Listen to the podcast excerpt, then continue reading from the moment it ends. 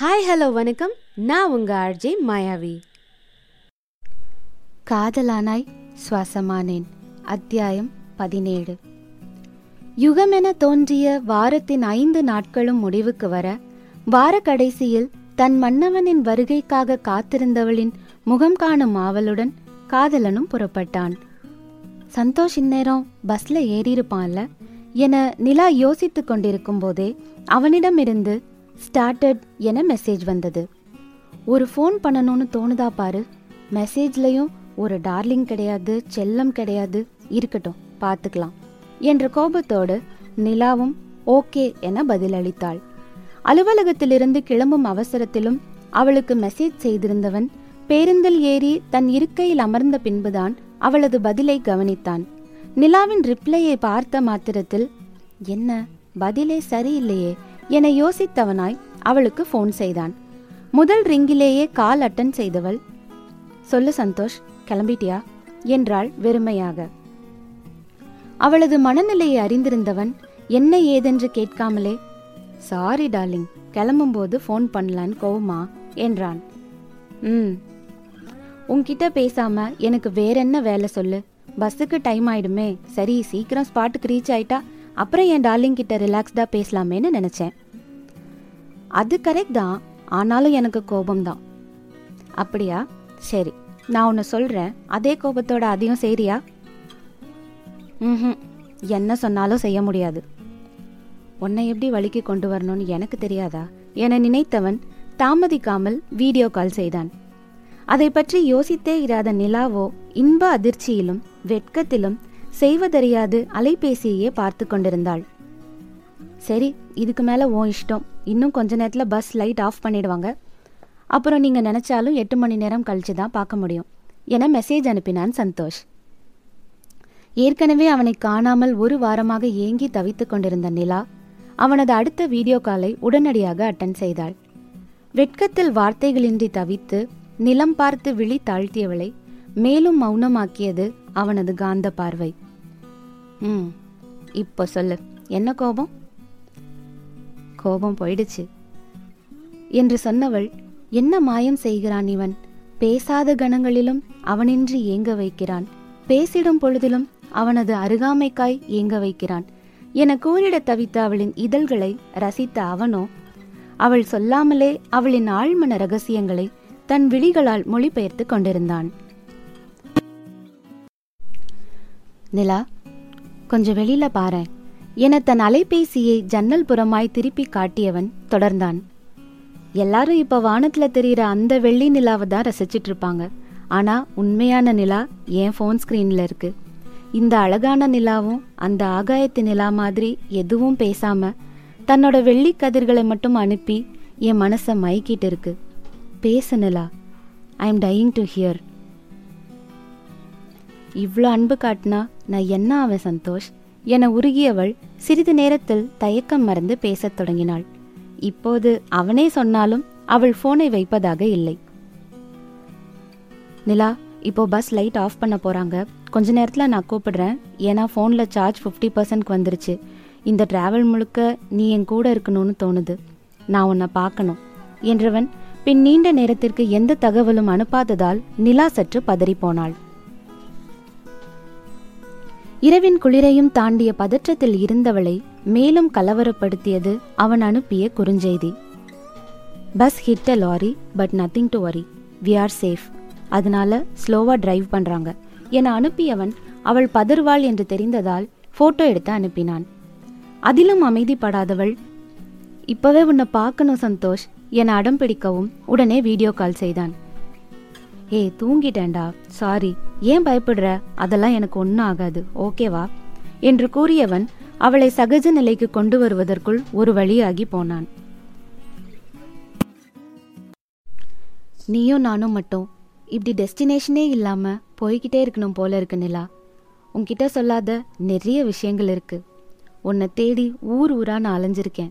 என கோயம்புத்தூர் ஏர்போர்ட்டில் அவளை வழி அனுப்பியதில் ஆரம்பித்து தன் கண்மணியை தேடி தான் தவியாய் தவித்ததை ஒன்றுவிடாமல் சொல்லி முடித்தான் சந்தோஷ். சந்தோஷ் நானும் உன்னை எவ்வளோ லவ் பண்ணியிருக்கேன் தெரியுமா? ஆனா சொல்லதான் தைரியம் வரல. என அவளும் தன்னளவிற்கு மனதிற்குள் ஒரு தேடல் படலமே வைத்திருந்ததை அறிந்த Santhosh I am the happiest man in the world என சத்தமாக கூற ஹே பஸ்ல எல்லாரும் முழிச்சிட போறாங்க சந்தோஷ் என சொல்லியபடி தானும் அவன் புன்னகையில் இணைந்து கொண்டாள் நிலா. சரி சரி it's time for my moon to sleep கொஞ்ச நேரமாவது தூங்கு நான் சீக்கிரமாக வந்துடுவேன் என்றான். எப்படி தூக்கம் வரும் சந்தோஷ்? எவ்வளோ ஹாப்பியாக இருக்கு தெரியுமா? ஒரே நாளில் ஒரு யுகம் வாழ்ந்த மாதிரி இருக்கு. என அவள் கூற எனக்கும் அப்படிதான் இருக்கு. இப்போ my heart is hundred percent charge ஆனால் phone battery is only ten percent so will release my moon now என கண் சிமிட்டியவன்.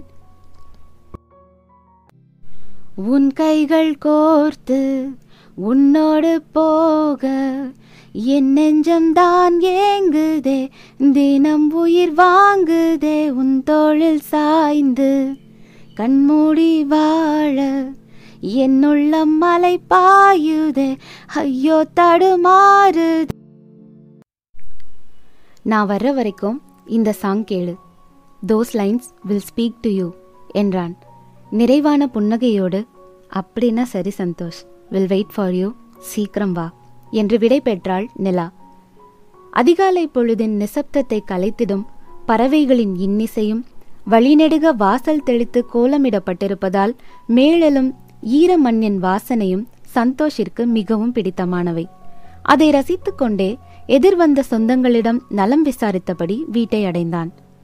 தமிழின்பன் வாக்கிங் சென்றிருக்க தாத்தா முற்றத்தில் தன் பிரத்யேக நாற்காலியில் அமர்ந்து செய்தித்தாள் வாசித்துக் கொண்டிருந்தார். அவன் வருகையை அறிந்திருந்ததால் அவனுக்கு மிகவும் பிடித்த இட்லியும் கொத்தமல்லி சட்னியும் சுட சுட தயார் செய்து கொண்டிருந்த அம்மாவிடம் சென்றான். அவனை கண்டதும் முகம் மலர்ந்த பொன்னி அவன் மனம் நிறைந்திருப்பதை முகத்தை வைத்தே அறிந்து கொண்டாள். அதற்குள்ளாக அங்கே வந்த ஆனந்தி மார்னிங் பிரதர் என்ன ரொம்ப ஃப்ரெஷ்ஷாக இருக்கீங்க? என கேட்கவும் அதெல்லாம் அப்படிதான். என்றபடி அவளை தனியே அழைத்து சென்றான். வந்ததும் வராததுமா ஆரம்பிச்சிட்டிங்களா? என புன்னகைத்தபடியே மாலினி அவர்களை கடந்து செல்ல சிஸ்டர் நேத்து என்ன ஆச்சு தெரியுமா? என ஆரம்பித்து தாங்கள் வீடியோ காலில் முன்கதையை பகிர்ந்து கொண்டதை பற்றி சந்தோஷ மிகுதியில் கிட்டத்தட்ட உளறி கொட்டி கொண்டிருந்தான் ஆனந்தியிடம். இப்பவாவது ரெண்டு பேரும் எல்லா விஷயத்தையும் மறைக்காம ஷேர் பண்ணிக்கிட்டீங்களே. சீக்கிரம் நம்ம வீட்டில் விஷயத்த சொல்ற வழியை பாருங்க என்றாள். அடுத்தது அதுதான் என்று சொல்லிவிட்டு தன் அறைக்கு சென்று ரிஃப்ரெஷ் பண்ணி முடித்து தன் காதலி தூங்கிக் கொண்டிருப்பதை அறிந்ததால் அவள் விழித்திருக்கும் வேலைக்காய் காத்திருந்தான். சிறிது நேரத்திற்கு பிற்பாடு காலை உணவை முடித்துவிட்டிருந்த நன்மாறனும் செழியனும் ஏதோ பேசிக் கொண்டிருந்தனர். செழியன் சொல்வதை உன்னிப்பாக கவனித்துக் கொண்டிருந்தவர் பின் தீர்க்கமான முகத்தோடு எதையோ சொல்லிக் கொண்டிருந்தார். அந்த நேரம் பார்த்து அவ்வழியே கடந்து சென்ற சந்தோஷை அழைத்தார் நன்மாறன். சந்தோஷ் தமிழ் வாக்கிங் போயிட்டு வந்திருப்பான். கொஞ்சம் கூப்பிட்டு வாப்பா. சரிங்க தாத்தா. என்றவன் தமிழின்பனை அழைத்து வந்தான். ஆங்காங்கே அவரவர் தங்கள் வேலையில் ஈடுபட்டிருக்க உணவருந்த வருமாறு பொன்னி அழைக்கவும் திரும்பிய சந்தோஷ் நன்மாறன் சொன்ன விஷயத்தை கேட்டு அப்படியே உறைந்து நின்றான். தமிழ் நம்ம செழியன் அசோக்குக்கு நிலாவை கேட்குறான் நீ என்னப்பா சொல்ற? பலத்த யோசனையுடன் தமிழின்பன் சிறிது நேரம் மௌனமாயிருக்க இன்னும் அமுதாட்ட கூட சொல்லலப்பா. நீ சொல்றத பொறுத்து தான் பேசலான்னு இருக்கேன் என நன்மாறனே தொடர்ந்தார்.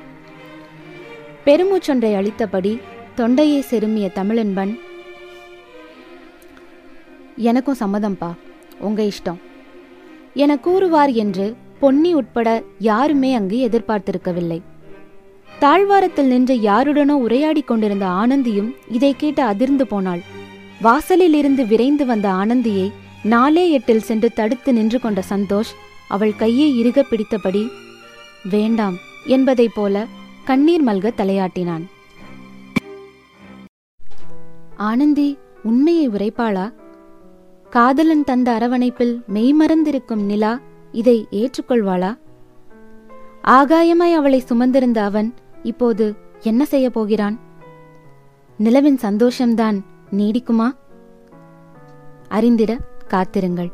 Until then it's bye from உங்கள் மாயாவி.